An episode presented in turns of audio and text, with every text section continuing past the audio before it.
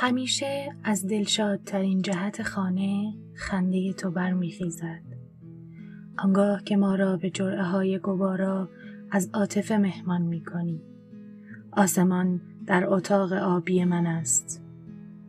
وقتی آغوش گرم تو باشد که هست. سایه آسایش مثل یک غزل دلچسب همه جا فراهم است.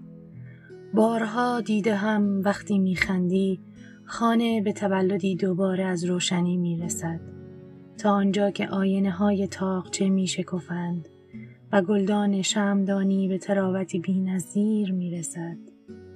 می خواهم بگویم که قسمت عمده ای از زندگی چند نفره ما با همین خنده های تو سپری می شود.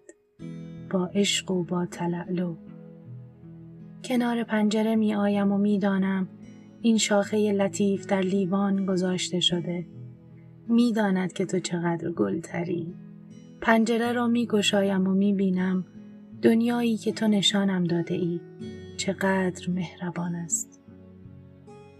الان کنار آینه آمدم همان آینه قدیمی و خود را درون آن می بینم ایستاده بر بلندای افتخار پدری چون تو تکیهگاه من است صدای خستت را که با شب به خانه باز می گردد به تمامی نورها و عطرهای پیرامون ترجیح می دهم.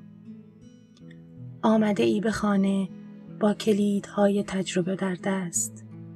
از سمت تلاش های مردانه و غرور آفرین. آمده ای به خانه و تویی که تنها و همیشه در خانه اندیشه منی. زمزمه های بستولانی در ذهن زمان است. به اندرز میخوانمش و چراغی در دست. راه خود پیش می‌گیرم تا رفتن تا رسیدن.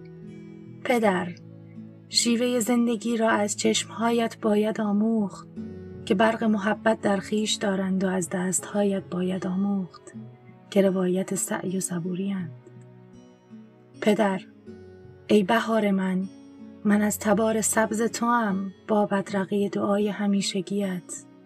می‌خواهم چیزی بگویم. هرچه میگذرد دلسوزی های پیش از اینت بر من آشکار می شود بارها پیش آمده که من بودم و واقع های دقیق و مقطعی حساس. من بودم و چیزی جز راهنمایی های تو نبوده است.